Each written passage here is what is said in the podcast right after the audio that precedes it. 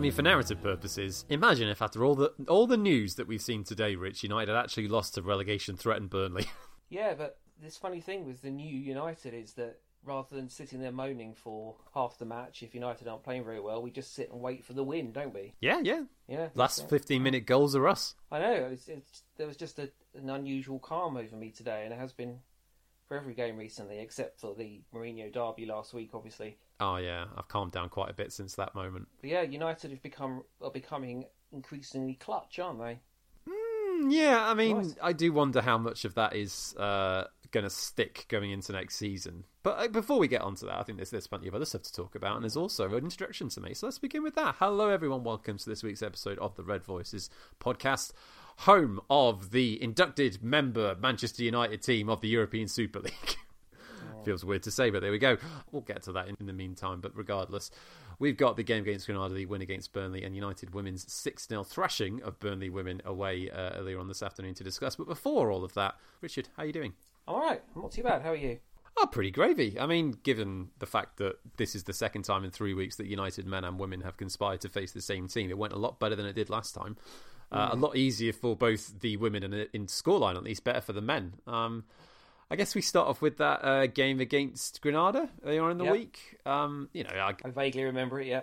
uh, now, given the two goal away lead that we had over Granada coming into the second leg at Old Trafford, uh, I mean, uh, even with this United side, I guess there is a little bit of fear that we could collapse. I mean, Granada was so limited when we played them the week previously. You know, I, I couldn't really see them. They didn't like scoring a goal across 90 minutes at home, so what necessarily were they going to be able to do to trouble United too much when they were away from home? And the answer was not really that much, and especially after that Cavani goal, which we've got to speak about the build up. I mean, the backwards header from Pogba, knowing that Cavani was there and hitting that on the volley as he did, lovely way to get the goal. And at that point, 3 0 up, game done already within six minutes, right? Yeah, and I think that was reflected in the rest of the game, really, because United just kind of used the minimum amount of energy they needed to use to get that game over the line. Um, I'd like to, I'd like to recount a number of really exciting moments from that game, but there actually weren't any beyond beyond that goal. And I mean, th- I was trying to think of what, what I could say about this game before we started recording, and the only thing I can think about think about uh, saying of, of the two ties the home and away ties against Granada is it's better than beating Anderlecht in extra time by a single goal. That's about all I can. That's about all I can offer. Well, uh, one, one thing I can say for the Cavani goal was I think that's the most serious a Manchester United player has taken a Europa League goal outside of the final in Stockholm a few years ago. Mm, yeah, you're probably right. He takes all his goals seriously, doesn't he? I like a good. Oh, I like a good striker who takes his goals seriously. Ruud van Nistelrooy. I can. I can distinctly remember Ruud van Nistelrooy scoring his first United goal in the Charity Shield against Liverpool in the game that we lost when we were behind and celebrating like he just won the World Cup. And I think that's Oh yeah, but every goal is an angry goal for Cavani and Van Nistelrooy, aren't well, they? that's how it should be. The goal, you know, that that's how it should be. That goal goal scorers should be should be angry scorers because because it means that much, and there's an enormous relief when they when they when they do their job. You know, so I, I'm all for it. I'm all for the for the scoring the fifth goal in the five 0 win and running away like Marco Tardelli in 1982. Um, and diving into the crowd, I, I, I absolutely believe that should be the the standard um, centre forward's response to any goal. No, absolutely. Why the hell not? And with that goal as well coming so early, as we mentioned, the tie was was always going to be very, very difficult for Gr- Granada to get back into it from that point. And United were able to approach that game with a measure of calmness and control. And I guess apart from a couple of flashpoint moments here and there, you know, Pogba after that booking, and he captained the side on that night, which is always nice to see. Uh, he looked like he was playing on the edge of the game with Granada prodding him seemingly into getting that second booking. And given how card happy the referee was last week, I, I was pleased to see him go off at half time, if if nothing, just to avoid the potential of him getting sent off. And I guess the only other thing was Solskjaer's insistence on starting what you would ostensibly call the big guns, bar Rashford, right? You know, Pogba started, Fernandes started, and I guess maybe with a third goal in Spain last week, we could have avoided seeing them all start. But the fact that they were all present in that game, all right, uh, Pogba came off at half time, uh, Fernandes about 10 15 minutes after that. And and Fred, obviously having played the 90 minutes against Spurs the previous weekend, seeing him start on Thursday and then play the first half again today, it's a lot of football for some players that have had a lot of football already over the last couple of months. So I was surprised to see him name that strong a lineup.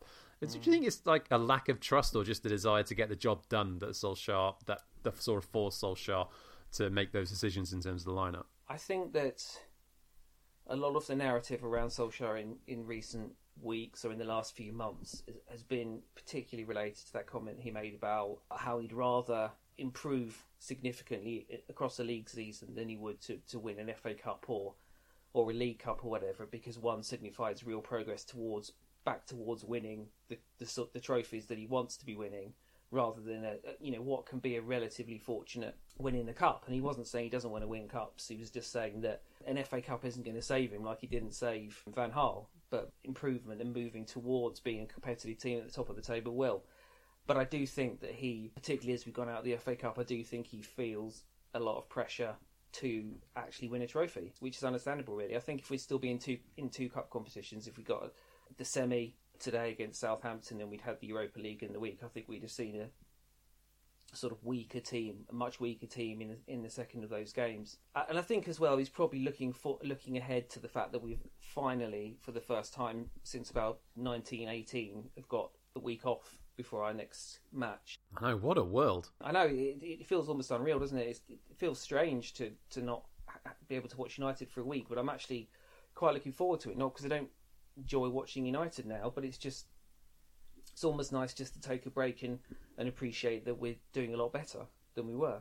You know, we're, we're a lot better football team. You know, when when you've when you're playing badly and you, you you're coming off the back of a really poor set of results or a really bad loss or whatever, sometimes that that an international break or whatever can feel interminable because you kind of want to put it right. But when you're winning, it's quite nice just to to, to have a you know a few days and reflect on it. As a, certainly for me as a fan, um, and it's nice to be able to think about about United being a bit of a force again, which I think we are. I think we got that one over Spurs, and in in reality, that probably assured us of second place. He he wanted to go strong just to make sure in the Europa League, knowing that what happens in the league after that isn't necessarily as important. Yeah, I feel like he didn't want to leave anything to chance, right? No, no, I, no. I think that was probably the wiser way to go about it. You know, I think United have frequently over the last however many years you want to call it now, should we say eight, just to be on the safe side, we've been we've criticised this team for taking their eye off the ball, um, and I don't think there was any again after that first goal, the, all the, the danger came out of the tie very quickly. So it was pleasing to see that happen, and it was a very a professional is probably not the right word, but it was easy for United after that, really, wasn't it? And with the own goal coming in the end from Alex Telles-Cross, who I thought actually did quite well deputising for Luke Shaw, who was suspended thought it was, and again, the mention for Axel Tuanzebe, who got the most number of blocks in that game, uh, deputising for the suspended Harry Maguire. That was pleasing to see because, again, he's been primed for a run in this United team this season, and it's just not happened for him when he has come in, other than the, perhaps the PSG game away early on the Champions League. He's really struggled, so it was nice to see him get a good performance earlier on in midweek. We're back to Italy next week with that tie against Roma, a reunion with Mkhitaryan and Chris Smalling. Now, Chris Smalling's missed 24 games so far this season with injuries, and Mkhitaryan got off the bench in a 3 1 defeat against Torino, which puts them, I think, seven points off top four. So they're not looking likely to challenge for the Champions League places, not necessarily having the best season. But again, it's a tie that I mean we looked at the this run that Sevilla were on coming in towards the end of last season. I can't recall that they were in fantastic form, and we still struggled to get past them in the semi final. And that's now five semi finals that Solskjaer's gotten United into. United are doing well in cup competitions, both domestic and abroad. Mm. I think, you know, we've spoken about this so much over the last few weeks. United have got to take that next step and get to the final and then win it. You know, it's crucial, I think, for the development of this side to actually start winning things, especially because the bigger things that we really want to be competing for are slightly out of our grasp at the minute. Before we hit our break for this week, we'll have a quick chat about United women who uh, thrashed Burnley women 6 0 earlier on this afternoon prior to United's home game against Burnley in the fourth round of the Vitality Women's FA Cup. They'll be moving on to uh, play Leicester at home in a month's time. These uh, rounds are very stretched apart. It's a pretty straightforward game for United. You know, we scored very early on. Both Millie Turner and Amy Turner, our centre backs, got goals from corners, which is obviously a rarity for us, considering how much chaos is normally caused by corners that we're having to defend. Uh, let's see. Uh, Ella Toone got a goal. Uh, Lucy Staniforth opened her account for the club. Kirsty Hanson bagged a brace after the break. Uh, there was a debut for Tara Bourne in the centre of defence. A couple of other players got their debuts as well. It was just a really nice afternoon. You know, there are two leagues difference between these two teams, and it showed. And not only that, Burnley have had their fairly scratched essentially for the entire season due to COVID restrictions. So they've only played two games the entirety of 2021. You know, it was the games to get them through to the fourth round, and it really showed. You know, there was a big gap in quality and the ability to actually pass out. United just strangled that game. They strangled all the life out of that game, and you know, it could arguably have been even more comprehensive had they felt like it. And you know, given the way that the league season has gone, which I've said plenty of times, it would be really good to see us go on a really deep run in the FA Cup and try and bring home this trophy. It would be huge for the club and indeed Casey Stoney. Right, time for a quick break. We have a small favour to ask, friends. If you're enjoying the show, please help spread the word. Leave a rating and a review on Apple Podcasts, Acast, or any podcast app you use. It's a small thing that helps shows like ours to move up podcast rankings and generate more listeners, and it would be hugely appreciated guess the main event today, apart from the Super League chat, was United's 3 1 victory over Burnley. Now, it's been. I checked up on this record earlier on, and I'm not going to lie, it did take me a little while to go back through and figure out when the last time we did the double over Burnley was. 1976 was the last time we did the league double over Burnley. Bit grim, isn't it? I suppose, I, I suppose we weren't in the same league as them for about 30 of those, but but it's still a bit piss poor that we haven't been at Old Trafford since 2015. But now we have, so ha! Yes, I mean it did look like for quite a while after that game that we weren't going to do so. Uh, it was an interesting start, wasn't it? Dean Henderson coming out with a massive flap against Chris Wood, and thankfully uh, Luke Shaw just barely was playing him offside. It was very, very close indeed in the first sort of twenty seconds. It, it wasn't his best game in goal today, was it? No, I saw somebody say something interesting, and it, it may or may not be right, but it, it, it seemed plausible. Is that Henderson? He's almost the type of keeper who needs action and if he doesn't get action, he, he, he kind of goes out to try and find it. I That's a terrible idea for a goalkeeper. it, it is a terrible, good and bad. I mean, I think we saw, we've seen in the last few games that, that he's been far more willing to come off his line and actually play, sort of sweep up behind the defence than, than De Gea ever has been, which in, in, in some circumstances is really good. But what we saw today was perhaps more of a a sort of impulsive side, didn't we? You know, that, that was the first the first moment in the game where he was incredibly impulsive and came out where where where we really shouldn't have. And there were a couple more occasions when, when there were sort of through balls played through and he's come barreling out of goal about 35, 40 yards from goal and just managed to gob it upfield um, when really didn't need to do that and it was probably a bad idea. But I'm sure, you know, decision making is something that can be taught to a degree. And I, I, am sure that you know, Ole or the goalkeeping coach or whoever will be sitting him down tomorrow whenever they're back in training and saying, look, these decisions weren't good decisions. So I'm hoping that it's just a bit of a sort of over enthusiasm rather than a sort of fundamental issue with his game. But yeah, I mean, there were two or three times in that get in that in, in the, that half particularly when came barreling out when he shouldn't have done, and that, that you know, for, well, for the width of Chris Wood's little toe, we, we probably would have been behind. I mean, is that down to the centre back partnership who just takes so long to react? I mean, he had to do that a hmm. couple of times last week, and I'm more than grateful for him coming out and stopping situations before before they become more hazardous. Do you think it's down to how slow Maguire and Lindelof are to recover, or perhaps deal with those situations that he is doing that? Maybe. I mean, if you're if you're setting up to play Burnley, they're they're one of they're one team that you can quite reasonably justify playing quite a high defensive line against because you know Chris Wood has got no pace in theory, that lack of pace shouldn't matter too much. The problem is that we're not always um, particularly good at um, judging ourselves positionally when, particularly from balls coming out in from out wide or, or from set pieces. The defenders were in a reasonable line, but it, it's just such fine margins, isn't it? You know, Shaw was just a step behind the other three. It was almost enough to, to play him on side. We're just not very good at it. We're not very good at dealing with deep crosses and and sort of set piece positions, and so I think Burnley were always a team who were going to cause us problems in that in that regard. And you're right, Henderson perhaps doesn't entirely trust his back four to to deal with that, that kind of cross. But I still think you, in that circumstance, you've got to do what you do, and then if, if it goes wrong and if, if, if they score, then it's the, the centre back's fault and not yours. I mean, what I noticed in parts of that half, in particular, like the first twenty minutes after that initial Henderson flat, was that United's movement was much better, at least in the start of games, than it's been for a while. Right? I thought the fact that we're playing with that double pivot of uh, McFred and allowing Pogba to go on to the left and playing Bruno essentially as a third forward, I think that works quite well. There was a lot of movement, there was a lot of dovetailing and swapping positions, and it really caught Burnley out on a few occasions. You know, there were some good opportunities in that first sort of period. I remember Rashford flashing one across to Wan-Bissaka and he was finding McTominay in the box, but his shot was blocked. There was a great cross from Wan-Bissaka as well up to Pogba, floated in, and it was well saved.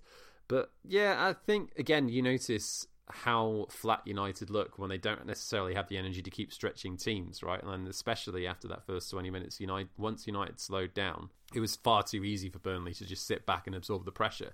And the only time that United were able to cause any serious problems were were when play was stretched. You know, we saw a couple of occasions. I think Rashford tried to find Bruno on a break and then got found by Bruno to get the ball back to him and flashed it across goal, and Greenwood just seemingly goes over it, doesn't he? Yeah, I mean, it was, a really, it's a really funny half in that the problem is that United do need teams to lose their shape a bit to, to really do damage, and, and if there's one team that isn't going to chuck players forward and, and, and sort of lose their their structure, then it's Burnley. And I think we saw we saw that throughout the first half. You know, United quite often got in reasonably good positions, and I think generally our transitioning is very good, but there just wasn't the the quality or the space um, in the final third to to really do them any damage. But I guess the one thing this this team has, which we keep showing again and again and again, is patience and not and not panicking when when they're struggling to break a team down. And at least it was good to see in the early parts of the second half, United actually were able to take a game of the scruff of the neck and score quite early on, right? so telling, and we already knew this, but it was somewhat disappointing to hear the fact that Solskjaer's been saying this is the first time in ages that when I've asked Rashford how he's feeling, he said good. You know, he's what a difficult season he's having, and he's still skinning defenders and setting Mason Greenwood up for a tap in. Beautiful piece of work to get into the penalty area. Really wise step over from Bruno as well. Either he got the shout or he just knew that Greenwood was there. I'm going to go for the latter. And Mason's in that sort of form at the minute where he just buries those chances, isn't it? Really good finish, confident finish, and the, the a signifier of a player who's in a good vein of form at the minute. Obviously, that then gets kind of blown away within about what a minute and a half when we can see a goal from a corner, which was, I mean, you could basically point at half the team in that goal and from that corner and suggest that they were at least partly culpable for that. I mean, you know, Wan-Bissaka's behind Tarkowski, which is obviously a bit mad considering the size difference. Maguire is just sort of flailing and hasn't got a proper idea of what he's doing. Luke Shaw's blocking Dean Henderson, so he hasn't necessarily got a good view of the contact. Just a pretty rubbish goal to concede. But again, that was the only way Burnley were going to score today, really, wasn't it? You know, it was going to take a set piece into the delivery and chaos and just Tarkowski using enough of his weight and his physicality to make a little bit of space. The fact that there were two or three United players around him and he still got the header off was probably the most disappointing thing. Yeah, I think um, I think there are two mistakes that United made at that corner. One was sitting so deep on onto Henderson. If you watch, you know Henderson's completely blocked in. There's there's one Burnley striker kind of standing on him, and then four United players almost completely blocking his his movement in any direction. And so that kind of led to him being rooted to the floor. And I think the other is the risk you you have with with using zonal marking or mixed systems that require zonal marking is that the attacking player always has a run, whereas quite often the defending player can be can be jumping from a standstill, and I think that's almost what you saw with with Maguire. Maguire was had his, the weight on his on the back of his feet. He was at a standstill, and he had to try and jump against a guy who's made a run and used his momentum to jump higher. Yeah, I mean it's disappointing because Maguire should be winning those kind of physical battles, and I think he, he's he actually struggled quite a lot today against Wood as well, just in terms of that physical that physical battle. But I wonder if we we are very very conscious of our own set piece weaknesses, and so we're overcompensating by almost being too negative and too sort of defensive in our in the way we we approach defending set pieces. So if you go back to the Everton game and Calvert Lewin's late header, you know United uh, sorry late finish, United did try to push out on that, but ultimately screwed up. It ricocheted out, and, and Calvert Lewin scored. So we've been burned by trying to play a high line for set pieces, and we've we've now been burned by trying to put four or five players within two yards of the line, um, hmm. and it's still not worked. And I think probably the issue is largely personnel and a bit of system, but it's something that it's difficult to put right in a season when we've had no time coaching, when when Ole's had no time coaching but hopefully something that can be addressed over the summer, particularly if we buy a half decent um, centre back that's considerably better than Victor Lindelof. Hmm. I mean, that that's the operative, isn't it? You know, we've often talked about what we view as the priorities for this United side, and not seen that replicated or uh, acknowledged in the transfer business. So, and you know, we talk about Eric Bailly. You know, I think Solskjaer's been quite you know magnanimous when it comes to mentioning him in the press, and I'm guessing he's not necessarily going to want to chuck the player under the bus. But if the reports about him wanting to leave United because he can't see enough opportunity are true, then it does mean United need to go in, certainly need to go in for a centre back. And you know, I'm I'm umming and ahhing about how much of United's problems at centre back have been down to the fact that that trio of Lindelof and Maguire and De Gea clearly just don't trust each other, and how much that could potentially be improved by Henderson becoming permanent number one and how much of an upturn it could potentially take if we do actually get another partner in for Maguire. So I'm not totally sure on that. I kind of feel like I don't know. You could, you could point at any of the poor results that we've had this season, and you could say that we're still in need of a quality central defensive midfielder. And certainly more attacking pace on the right wing, or at least more options on the right wing, because yeah. we're light on them. You know, it's not like Dan James has had a terrible season; he scored five goals, but you know, we, it's not necessarily panned out quite as highly as the would expect the coaching team is expected. And if Cavani goes, we absolutely have to be bringing in a forward. And then obviously we got the other question of what do we do with Mason and Martial? Do we keep playing Mason coming in from the right, where he's clearly developing and doing quite well? You know, he's man of the match today, and for good reason. You know, obviously these are discussions for another time in terms of transfer business, but yeah, it is something that I do find myself thinking about in terms of what I would personally be prioritising for United in terms of you know summer incomings. Anyway, moving into the end of that game, uh, I think there were periods during that second half where United did feel like they had a measure of control, but I guess when you're conceding the ball and giving away poor free kicks as we were in the sort of the last 10 15 minutes, there is that flash of just wondering, are we going to see a repeat of, say, the Everton game? And it, this is exactly the sort of scenario that Burnley were built to capitalise on. So to see us continue on that game, and uh, you know, we, when we were speaking about this earlier on, you mentioned that you know United had turned into such a clutch side. I do feel less anxious in these sort of situations than I have been in typical years. And I don't know whether or not that's just a recency bias because we've, you know, we've had games like we had recently against Brighton where we pulled the result out of the fire after falling behind. But I do feel a bit more calm when it comes to the latter stages of games at the minute. You just feel with the players that we've got on the pitch, a chance is going to, you know, show itself, and then we're going to get someone on the end of it that's going to score. And again, we got a little bit lucky today. You know, it comes from the corner. Burnley sat back really deep. Pogba finds Greenwood at the edge of the area. He does a little shimmy and balls fired in. Not too dissimilar from Marcus Rashford scoring the late winner against Wolves in stoppage time at the start of the year. Right? It was a. It was great to see him have the confidence to take the shot on. Yes, he got lucky with the deflection, but I don't think United were undeserving of having the lead. No, not at all. I think United had it got up ahead of steam. I think particularly in those sort of last 20, 25 minutes, and Burnley still looked a little bit dangerous on the counter. As you said, they had those set pieces, but United were clearly forcing the game more, driving forward more, and you know, whilst there's a little bit of fortune in a deflected goal, the goal comes about because the fact of the fact that, that Greenwood is incredibly good on both feet, so defenders can't commit too heavily on on, on him going one way or the other and he's also generally got a very very clean, powerful shot. As the the former deflection meister himself, Frank Lampard, will no doubt testify. If you if you, you shoot enough with enough power and enough good positions, you're going to get you're going to get lucky. So it, you know it, there's an element of luck from it, but it's it's because of the fact that Burnley weren't able to close Greenwood down sufficiently, and because Greenwood's got enough quality in his shooting that very very difficult to defend. You know, United got a bit a bit lucky, but I, I wasn't. I mean, even like sitting there, sort of seven or eight minutes from the end, I wasn't I wasn't panicking that United might not not get the winner because we've seen so often that we do do just about what's necessary. Um, I can't I can't remember a United team since Fergie's time that doesn't panic about I mean, I, am trying to think back to particularly some of the um, Van Gaal teams, and also if you remember Mourinho's first season, we had an absolutely ridiculous number of draws, and every single game where we were drawing by about the hour mark, everybody would start to panic. Everyone would start to get really jittery. The crowd would get jittery. the players would try and force things too much and not be able to summon up the quality to make the difference, and so we dropped an incredible number of points just by not, but just by not being able to turn draws into wins, particularly at home. But there doesn't, there's not quite the same feeling with this team. If they're if they're level or whatever with 15 minutes to go. They just keep playing the same way. There's no semblance that they're starting to panic. They just keep playing the same way and with the same sort of um, certainty.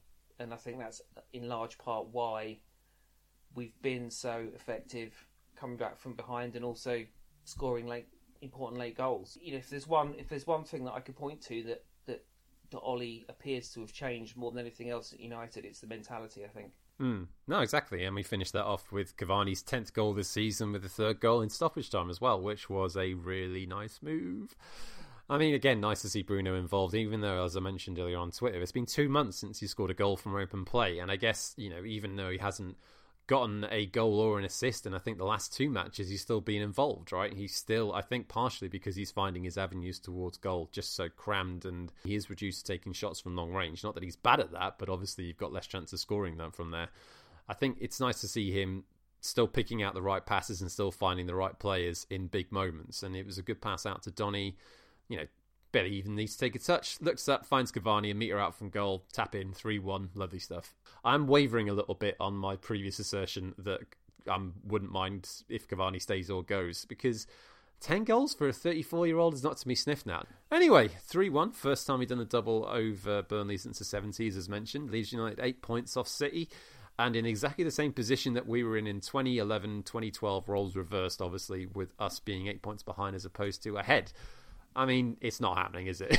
They would need to lose three games out of the next six, and us to win six out of six for it to happen. Well, look, City, City don't have Tom Cleverley and 54-year-old Paul Scholes in midfield, so um, I think it's it's considerably less likely than it was uh, when it happened to us.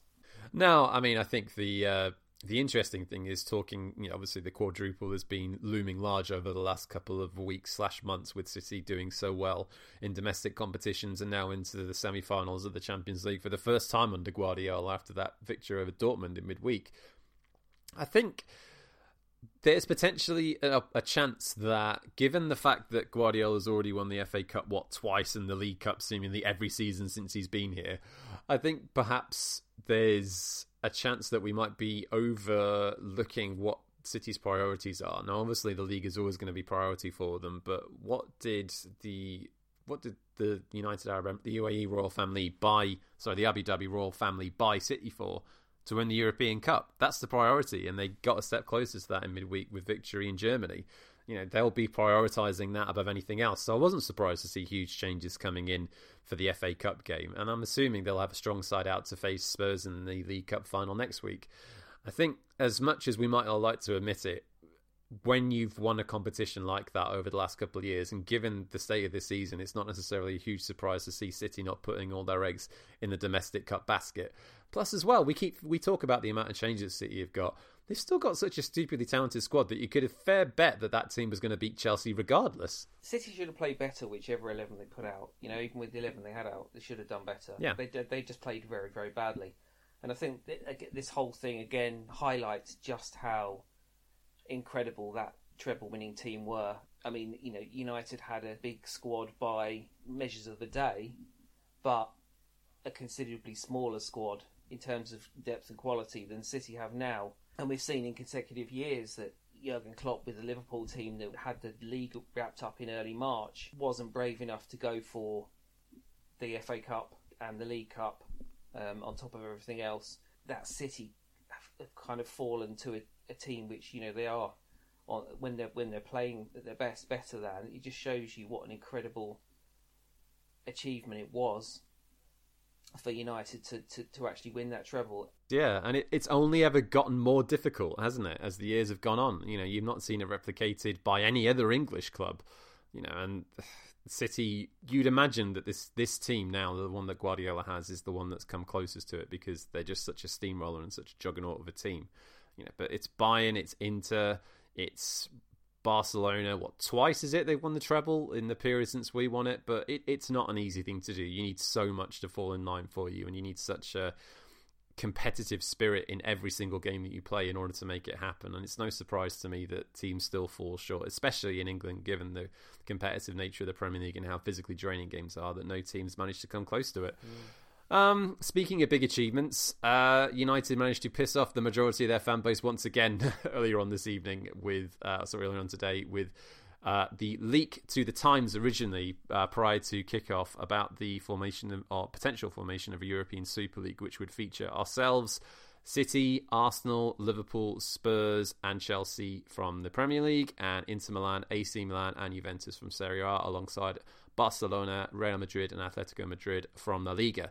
Uh, Bayern Munich, I'm guessing German clubs in togetherness, given the fact that they're owned at least 49%, I think it is, by fans, are against it. And PSG, I'm guessing, are trying to stay in UEFA's good books at this moment.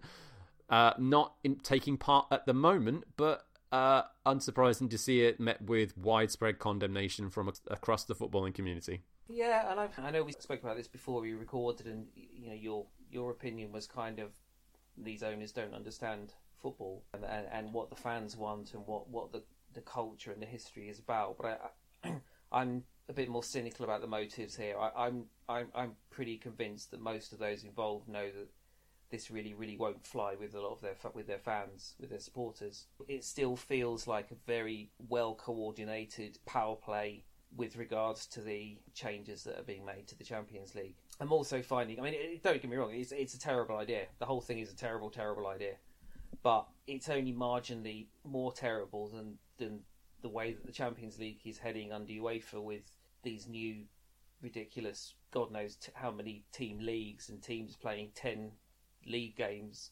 It's you know it's just a, another excuse to drag out more games and make more money out of European competition. You know, if if if anybody was in any of this for anything other than money, then we'd still have the European Cup as it was with United, whoever playing against Finn Harps or Skonto Riga in the in the second or third round or whatever, hmm. and and the Cup Winners' Cup and the the the UEFA Cup. You know, this this ridiculous third tier European competition that's being brought in from next season for the teams that finish mid-table. You know, it's all about creaming as much money out of football and out of the clubs as, as absolutely is as possible. This this Super League idea is just a few select, very powerful and very annoying clubs take, taking it to the end, taking it to the nth degree. I mean, ultimately, this competition is the is the Champions League that the UEFA wish they could get away with, but they know, but yeah. they, but they know they can't. You know, so nobody nobody holds the moral ground here, moral high ground here, except for I think the fans of the clubs involved. You know, we've had we've had Sky, various commentators on Sky having a big old paddy about the whole thing and raging, but don't don't be mistaken. If if if, if it happens, Sky will be throwing billions at getting the TV rights for that for that competition oh, God, in, yeah. in, the UK. You know, it, it, just seems to me there there are a lot of people at, in the various leagues, in the, the various governing bodies, etc., who who are who are just kicking up a stink because they're worried about the gravy train unhooking them and and, and, and going somewhere else. Um, mm. the, the only people the only people who have a right to be really really fuming about this are the fans who I, I can't imagine that the fans of any of the clubs involved in this in the more the majority of the fans of any of the clubs involved in this would would want this to happen in ever. One must have put out a statement this evening, uh, so I'll read it out to you. These proposals are completely unacceptable and will shock Manchester United fans as well as those of many other clubs. A Super League based on a closed shop of self selected wealthy clubs goes against everything football and Manchester United should stand for. To bring forward these proposals without any fan consultation and in the midst of a global pandemic when people should be pulling together, not serving their own selfish interests, just adds insult to injury. I'm fully on board with all of that. You know, yeah. Uh, ultimately, I find it very difficult, and this is I understand there's a level of what what aboutery to what I'm saying here. I fully agree with everything you've just said in terms of this would be a terrible thing for football in general, and I do not think United should be a part of it. I find it very difficult to listen to Sky Sports or BT Sport talk about this and put fans at the front of the experience and say this is a terrible thing for football when we look at their impact and what they're asking fans to do in order to watch the game, especially Sky. Like, they have no moral high ground to be discussing what's going on within any European Super League, given how much of a hand they had in the formation and the Premier League's effect on the British game. Yes, it does a lot in terms of trickle down economics to a certain degree, but it's not necessarily been for the benefit of the fans. You know, at that point, that was when English football's relationship with pay per view football started. And it's just gotten worse. You know, it, that's yeah. not helped fans to any degree, which is why I found it really difficult to hear that. In terms of United's position in this Super League, I'm not surprised at all. You know, when it when it comes down to it, the Glazers and Ed Woodward are more interested in United as a brand and a money making machine than they are as United as a club. It's just it, it's not surprising. It's disappointing considering that I did feel a bit more connected to United as a club and a community based on the things that we were doing during the initial stages of the pandemic and you know, the, the, first couple of lockdowns. I felt like we were doing a lot of good in and around Manchester and the initiatives that we'd taken hold of in terms of helping to feed the local community and take out initiatives was, was great. It was really nice to see us doing that stuff. It's not like we weren't doing it before, but it was getting so much more, you know, we, we were hearing more about it and you could see it having a more tangible effect and positive effect on the local area. This just reminds you of how big United are in a global sense and the fact that our owners' visions and their needs and their wants for the club don't align with what we want. And that's not been the same for a long time. You know, we can't suddenly turn around and say, oh, this goes completely against what United have been about for the last 16 years since we got taken over. This is completely in line with almost everything we've been doing for the most mm. part as a business since then. I still think it's mostly, as we said here, a power play by the ultra rich or the biggest clubs in European football to get a bigger slice of the pie and potentially scupper UEFA's plans for the reforms. Now I know that they agreed to it on Friday, but you know, and it's not that they're not they're doing it for the wrong reasons personally. Because uh, if anyone looking realistically at the plans for the Champions League to expand it and bring more teams in and increase the number of group games, is clearly not having a single thought about the quality of football and player welfare. Because those will take a massive hit if we push forward with the reforms. And I don't think realistically most fans really want to see it. Not more games. We might want a couple more teams, but not more in that sense for each team. Yeah, I hope it will just get nipped in the bud and the outcry will be enough for the teams to turn face. I think eventually, if we're going to be realistic, this is the way football's probably heading at some stage, whether it's this decade or the next one eventually the push and the pull will be too hard for most clubs to resist, and they'll take the hits that come with maybe being kicked out of domestic cup competitions or league competitions. Because if we're looking at the proposals that were initially floated, I think Rob Harris uh, via the Associated Press floated some earlier on, and he was talking about it would be two uh, groups of 10 teams, 18 guaranteed group games playing twice for every single team. Then you've got quarterfinals for the top four on each side, and then semi finals and then the final itself later on at some point in the season. That's 18 games, at least for the group stages, which is half a Premier League campaign in and of its own, well, close to anyway. So you're essentially taking the League Cup and the FA Cup as completely redundant because there's no way a team can compete with the league and that Super League and domestic competitions and be competitive in all of them. So yeah, it would be a massive hit to English top flight football and it would be a massive hit to the Premier League. And I can't I can't blame them for being scared. Don't get me wrong. I understand completely because you're talking about their big cash cows essentially saying, "Yeah, we're done. We're going to go get some more money elsewhere." And there will be a lot of grandstanding and whataboutery, potentially for the wrong reasons. But that shouldn't distract. And I'm trying not to distract from the key point here is that I don't want United to be a part of this, and I don't think any fan realistically really does. You know, it, it, does so much damage to the to the English game as a whole, not just for what United are or what they have been. And I would much rather see us stay where we are and potentially try and get reform in the Champions League that doesn't take into account these this new set of ideas that's coming in in 2024 than try and break off with other big clubs because it it it would be gross. It, I mean, I know this is where football's going. I know we shouldn't be surprised at the state of the game in general, considering what we've been seeing over the last 30, 40 years or whatever. But it's just disgusting. I don't want us to have any part in it. No, but I mean, I don't feel quite as strongly about the UEFA reforms to the Champions League, but I, I, I the same principles apply. You know, do I want to see United playing 18 or whatever group games in some enormous European competition, essentially playing as much as we have this season and as regularly as we have this season. And and what, what is the what is the knock on of of 18 games more in one competition, minimum 18 games more in one competition than a lot of the, the other clubs will be playing against in the Premier League. That surely can only have a negative impact on our performance in the in the league. You know, as far as I'm concerned, both of these ideas are, are monumentally shit. One is slightly more shit than the other, but the way that, that, that European football has been heading you know the changes that we've seen proposed in the last twelve months, it's bad all round. I don't feel comfortable about whatever the outcome of this is because it's either going to be, and I don't think it will happen, but it's either going to be we get this Super League or we get some stupid Champions League that that almost nobody gives a toss about anymore. Mm. Do you think that would be the point with which you, for want of a better term, stop when it comes to United? Do you think that will cause a line in the sand for a lot of fans? If United are playing in the Super League with no domestic competition, then I think you would see attendance slump dramatically. Those those European games, those Champions League games against big clubs, they're a bonus, aren't they? They're very relatively rare matches in a, in a season which is dominated by your bread and butter, which is your league and your, your domestic cups. Yeah, well, they mean something because you earn them. Well, yeah, exactly, and also and also the fact that when we think about our footballing rivalries, our footballing rivalries all relate to domestic clubs. You know, I, I, I'm I'm interested in United playing against Liverpool or City or Leeds or or Arsenal or whoever else we've we've grown to despise over the over a very very long period of time. That's what brings the interest to any given season for me, and the fan culture that's associated with that.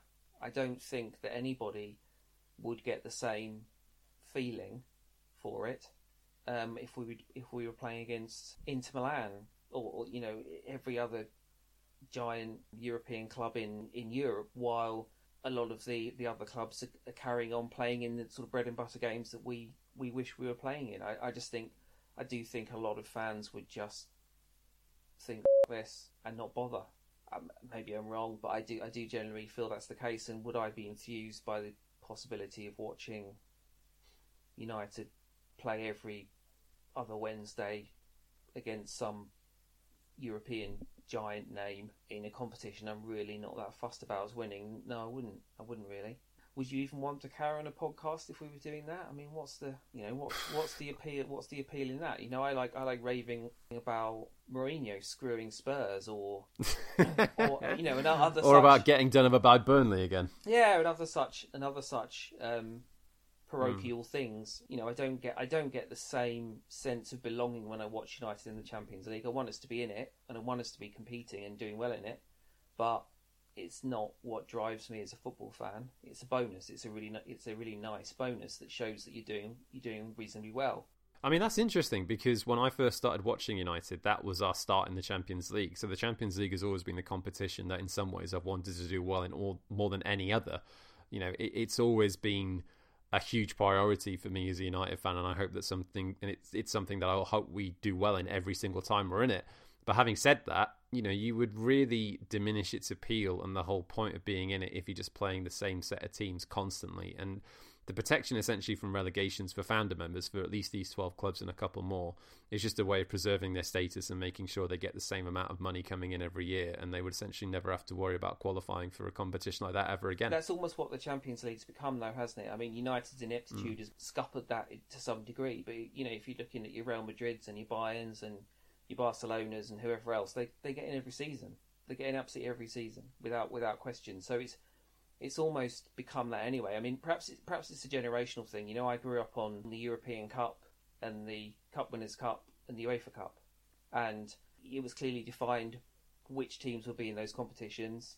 You could play anybody. Forest won the European Cup, and in the next season had to play Liverpool in the first round of the next season's competition.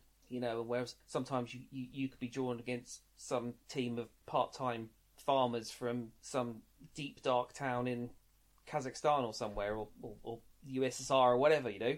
And it, that was that was that was part of the allure of it. Everybody who was in it had won their, their domestic league. Everybody was equal, and you just played it out. And then one team at the end won it. That felt right. The Champions League doesn't feel right. The Champions League has always been and is and will always be a vehicle to funnel the most money they can to the biggest clubs in UEFA. So for me, the European competition's already been sullied to a degree, and doesn't feel authentic anymore. It doesn't feel as special anymore as it used to. I mean, we we're talking about the treble or United winning the European Cup in Moscow, but I don't think I'll ever feel as good as I did about United winning the Cup Winners' Cup against Barcelona in 1991 because we'd we just had this straight knockout competition. We played some complete random team from Hungary, and we played Wrexham, and then and then we sort of gone up a level, and we played Polish team in front of some cows, and and and then we beat the dream the Barcelona's dream team in the final, and it felt it felt like something that was everyone went into it equal. You could play anybody from anywhere in any conditions, and then at the end of it, the team won all the games won the competition, and that just felt amazing. And it's not quite the same now when all of the games are being funneled towards these same big super clubs playing each other as many times as possible in a season. And you adapt. I mean, don't get me wrong. The, the, winning the Champions League is, is, has been amazing, absolutely amazing. But it's not. As somebody who grew up in a different generation, it, it's never felt as pure as as the competitions we had till the early nineties. So this just feels like another extension of it. You know, just those big clubs getting richer. They've got richer because of the Champions League. Um, yeah.